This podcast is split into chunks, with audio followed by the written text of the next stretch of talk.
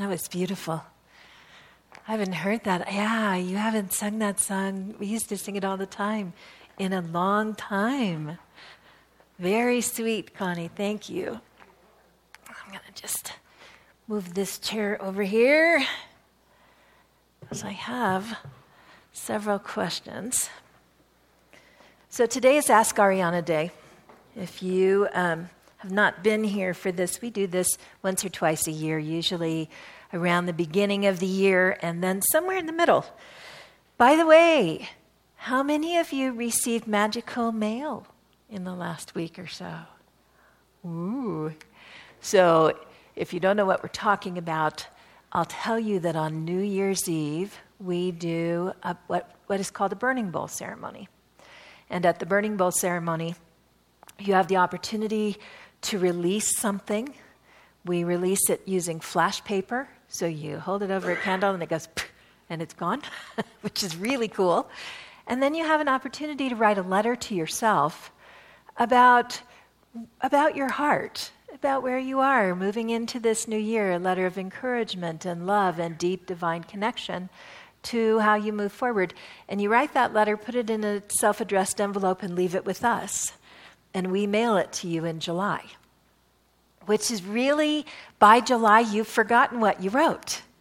So it's really sweet. You get this love letter from yourself that reminds you where you are in your year and, and what you had on your mind when the year began. And for some of us, it's a little bit motivating because we write some things in there about what we intended to create and realize we're halfway through the year, we better get on it. So um, I just want to thank Larkin for remembering. I don't even think about that. I hand them off to the administrator, so thank you for remembering to send those out. It was sweet to get them.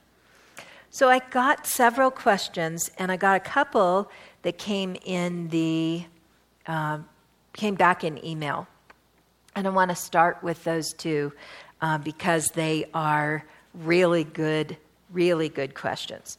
So this one, first one is, I do believe that our thoughts create our reality, but I wonder sometimes when we're expecting something bad and it doesn't happen and then we're pleasantly surprised why didn't our negative thoughts create our reality?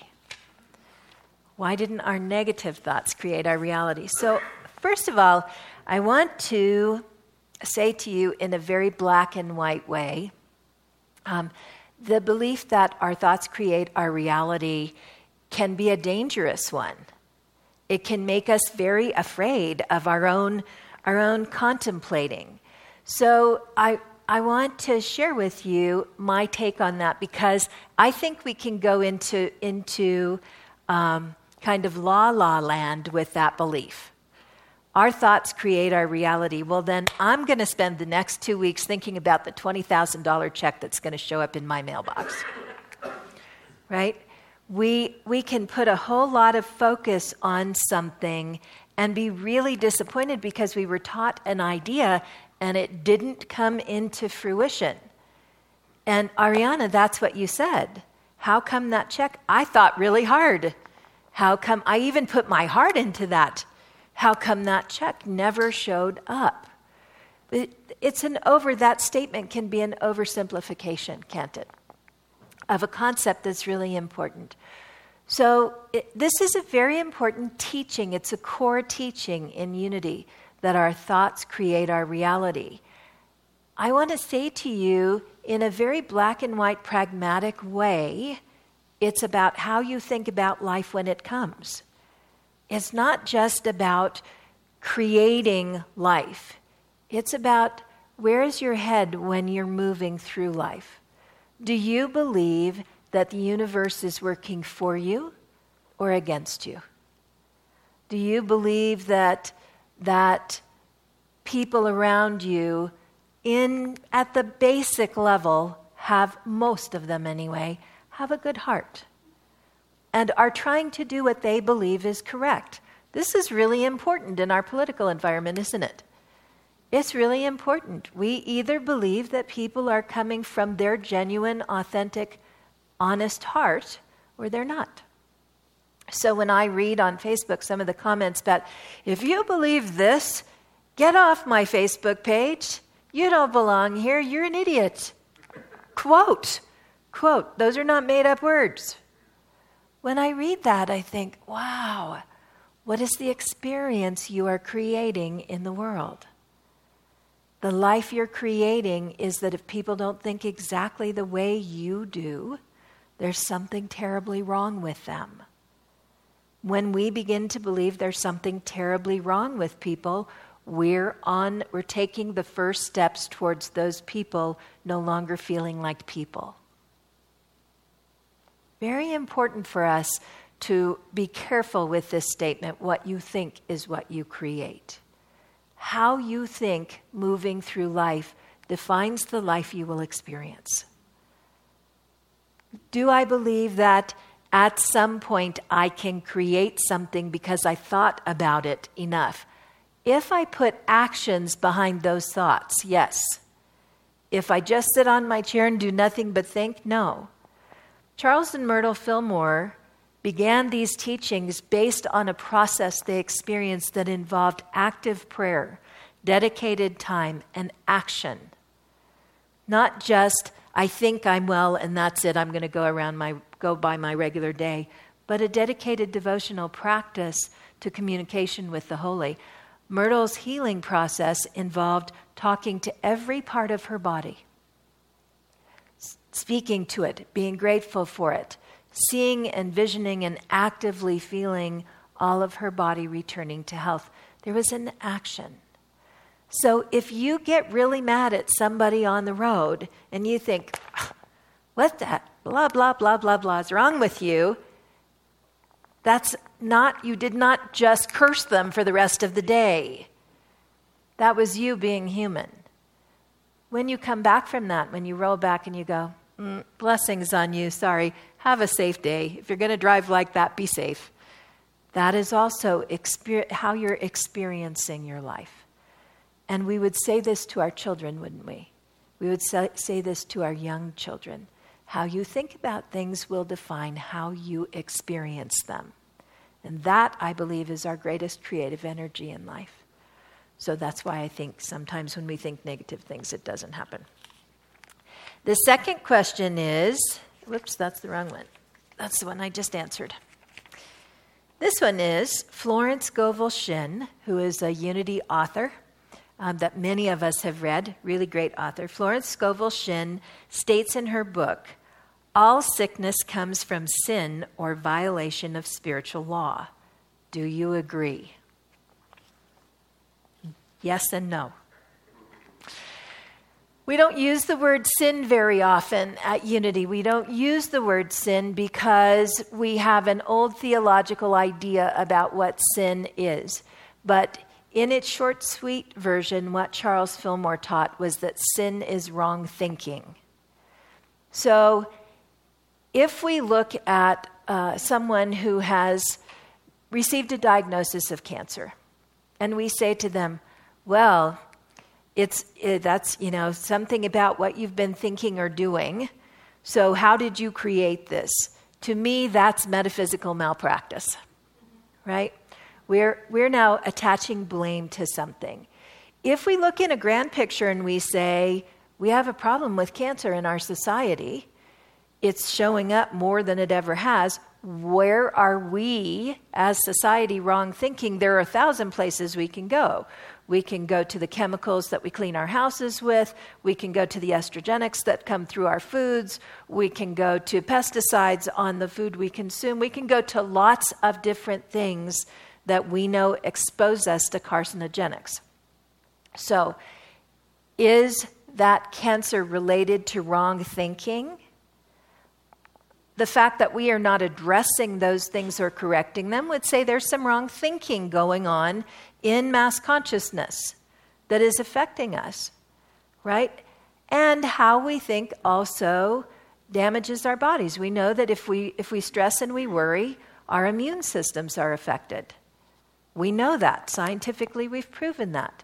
So, is it true that, that we are wrong thinking if we're allowing ourselves to be stressed and, and uh, overworked and over worried? Is it wrong thinking? Well, yeah, we're not taking care of it. But if you're using this again, and it's very basic, black and white, um, you know, you got sick, you got cancer, it's a sin. Uh that's not the way you want to think about this. We do want to take this more seriously. We do want to look at these issues of illness and take them more seriously. You can step outside of that even to someone who gets hit by a drunk driver. Is the victim engaged in a sin, a wrongful thought? No, just walking across the street, nothing. Is the driver engaged in a wrongful thought? Yeah, the thought of, I'm going to get behind the wheel while I'm in this state. So, really important to understand what Fillmore was teaching. He's saying that we are by nature meant to be in divine balance. He really believed, Charles Fillmore, Fillmore really believed that if we could get ourselves in order, we would live forever. That it's our wrong thinking, our, our way of living, that affects our lifespan. So uh, these, these very simple unity teachings can be taken way out in left field if they're not thought through using reason. Last week we talked about Thomas Aquinas and his teachings of reason. It's very important that we combine these spiritual pre, uh, principles with reasonable thought. Otherwise, we end up really hurting each other by making each other feel blamed that whatever is happening to us, we did something wrong to cause it. And that belongs to that other church that I don't go to anymore. Right? That's not the way we do things around here. All right. I'm going to save that one. There was one in here that I wanted to answer.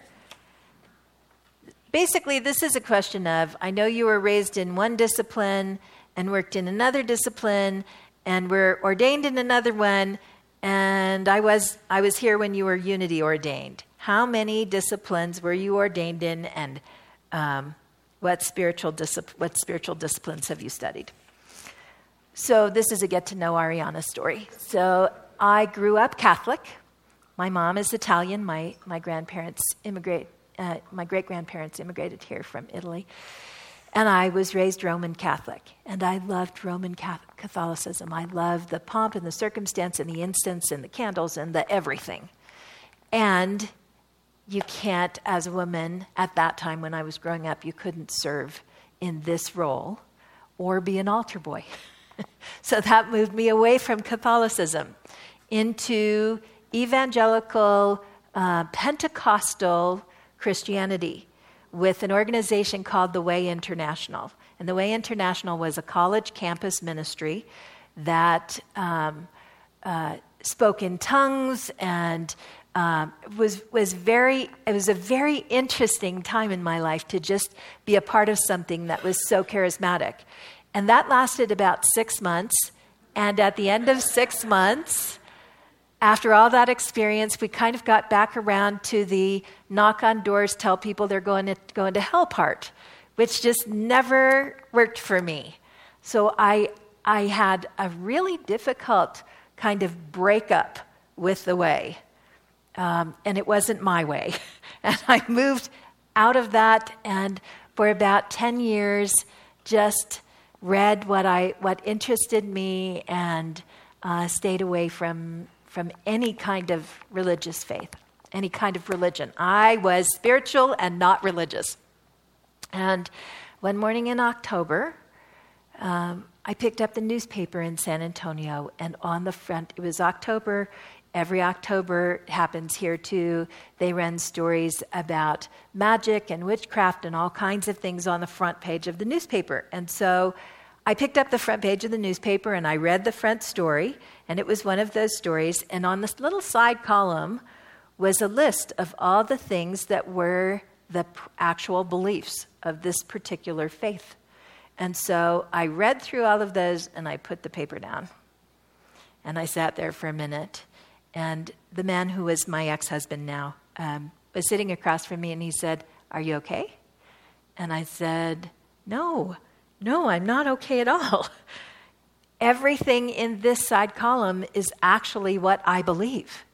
It's really all of this that we're one with nature, that we're interconnected to all life, that how we use our minds and our hearts affects change in the life. All of these things are things that I believe in. It sent me in a tailspin to go out and look at pre Christian European traditions and um, indigenous tribal culture and, uh, and even on into Hinduism and other faiths and what I found over the years is that these, these beliefs that were in the side of that column, that were in that side column in the newspaper, were universal truths that move across almost all faiths. Um, and so I, that, that kind of spun me sideways, just uh, coming out of a, a, faith that was one faith, this is what we do, this is all we do. And um, I was involved in that study for about 20 years. And during that time, I went to New Mexico Theological Seminary and was ordained in interfaith ministry.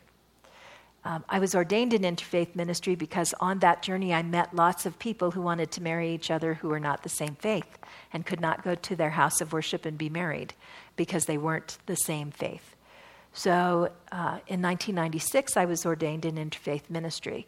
In 1998, I enrolled in an MDiv program, and in that program, I was invited to come up with a thesis, with what is called an active thesis, which means that you will create some kind of a program that's at least two years long and teach it. And I taught a course in interfaith ministry for two years, wrote and created and taught a course in, in interfaith ministry.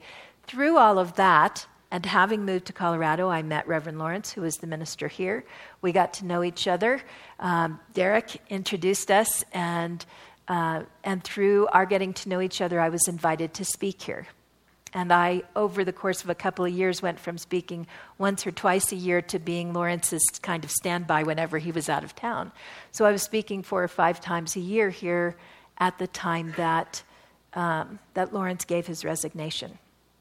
And through a, an interesting and mystical experience, which I will not, I'll share another time.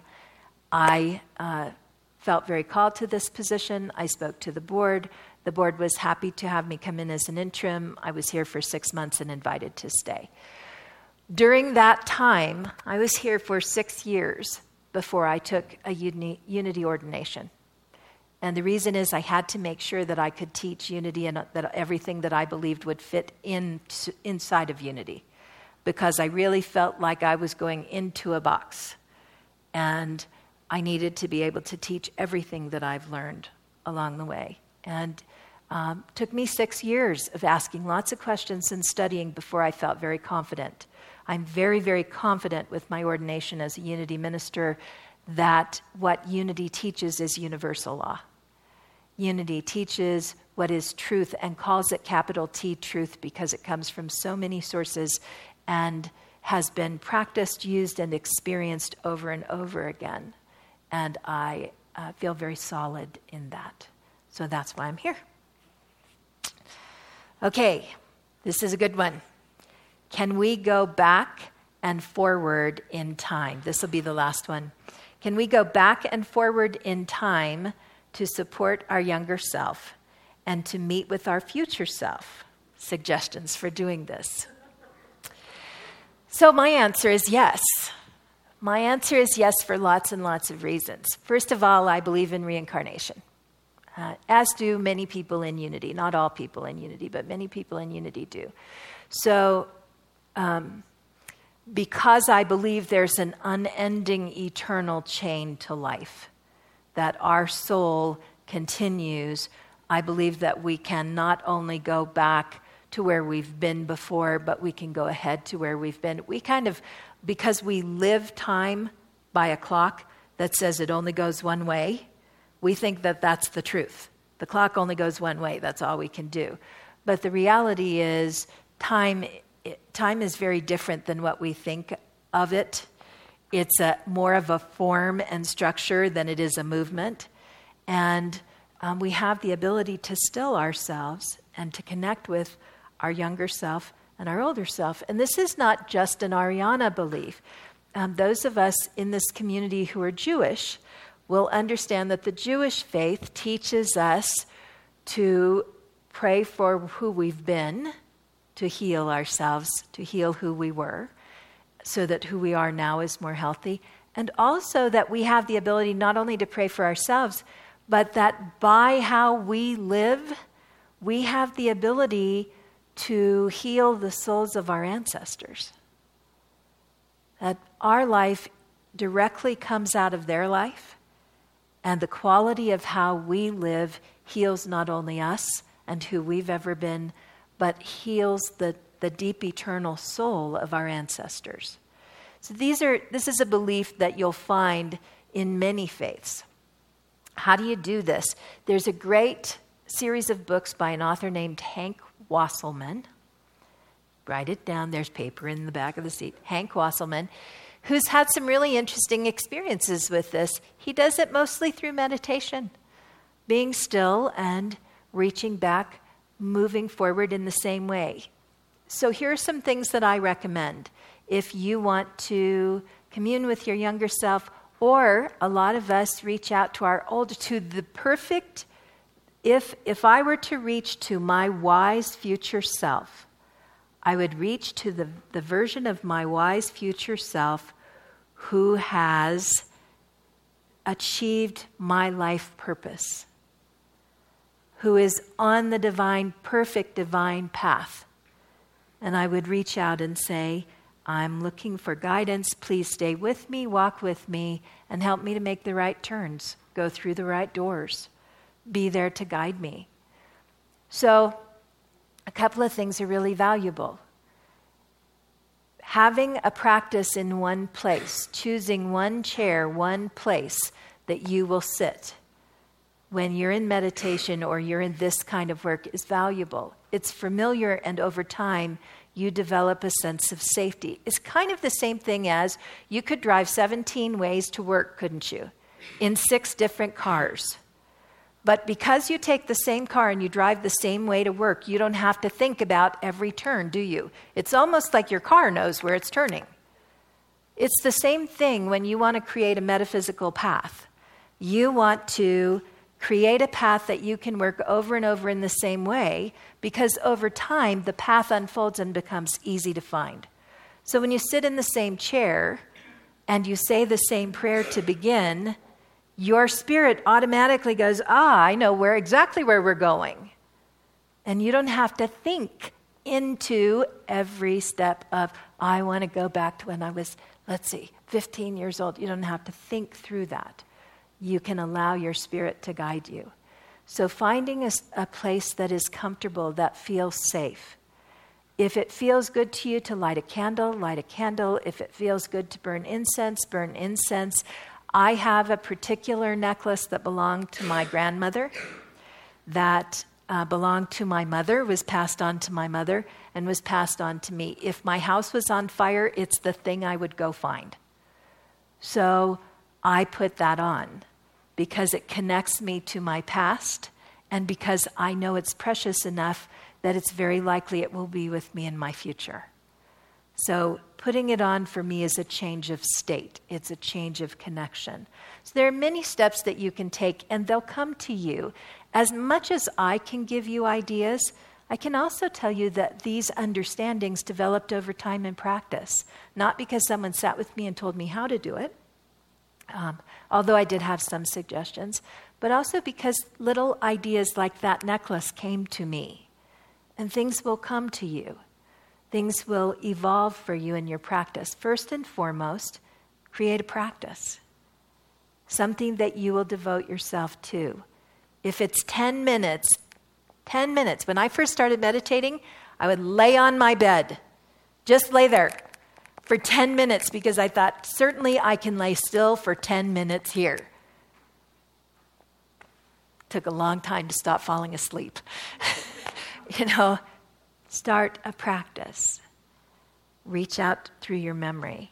You'll be surprised that you have memories going forward as well as backward. Okay, I have some quotes for you. And I have, as you can see, probably another half dozen of these. I'm going to take these over the next few weeks and I'll answer these in the e bulletin Okay, so I will, I will take the time to answer these. I really appreciate you giving them to me, and we obviously can't cover all of them, but we'll, we'll get to them. So these are, these are quotes for life, just general quotes for life. This first one I really like. It's from Mahatma Gandhi, and he said, My life is my message. And I think if we just all lived by that, we would live differently, wouldn't we? The next one is Marcus Aurelius, who said, Very little is needed to make a happy life. It is all within yourself, in your way of thinking. It's just what we talked about. And this is from Ben Franklin. He said, Do you love life? Then do not squander time, for that is the stuff life is made of. Mm. Bob Marley said, Don't gain the world and lose your soul. Wisdom is better than silver or gold. And Tony Robbins, who I'm a big fan of, says this, and I believe it The only impossible journey is the one you never begin.